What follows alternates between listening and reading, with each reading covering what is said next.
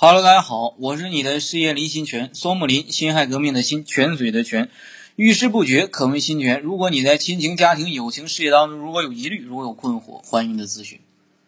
为什么女人呐找有钱人的时候特别害怕让有钱人认为是图她的钱呢？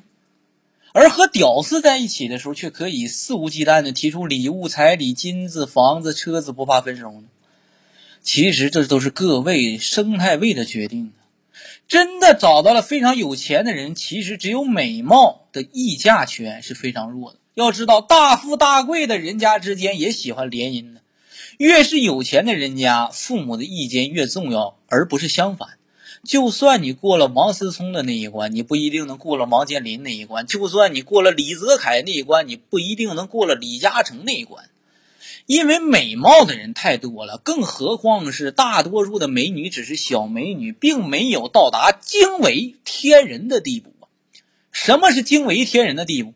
就是走在北京、上海的大街上，当时就有人来找你当模特，不是淘宝模特，不是平面模特，而是这种服装模特、时尚模特，甚至干脆可以凭此考到北影中戏这种学校。而这种学校的老师都是每天看美女的，看演技可能会看走眼，但是看长相是绝对不会看走眼。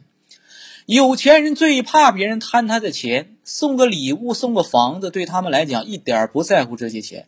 他特别怕遇到一个贪心的人，所以和有钱人接触要把自己的贪心收起来，是小美女追求有钱人的一个想法。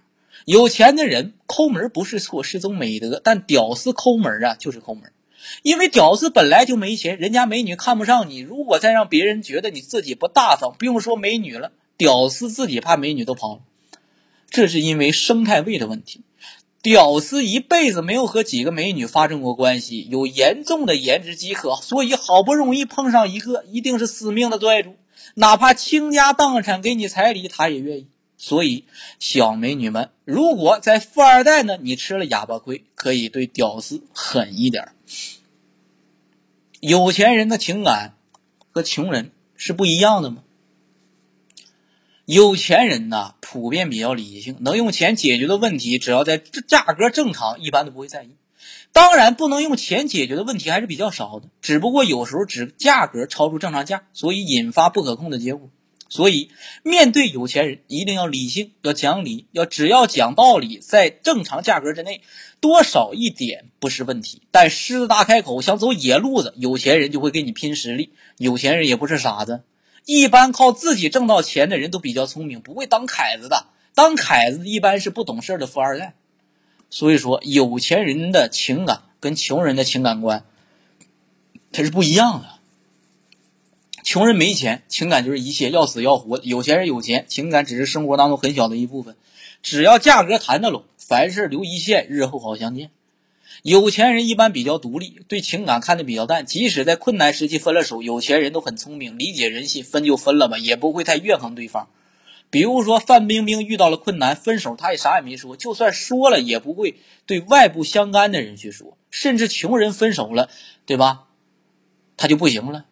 特别喜欢跟不相干的人抱怨自己的私人情感，甚至诋毁对方，这种基本上和对方，对吧，没啥影响。但是基本上把自己的形象搞低了。目前还没有说通过诋毁另一半而获得别人欣赏的案例啊。所以说，能跟一个好一点的啊，有钱的，无论是男无论是女谈恋爱，也不要跟穷屌丝啊、穷女人或者穷男人去谈恋爱，不值当啊，各位。好，这一小章这一小节，新泉老师分享到此，感谢各位的聆听，我们下期再会。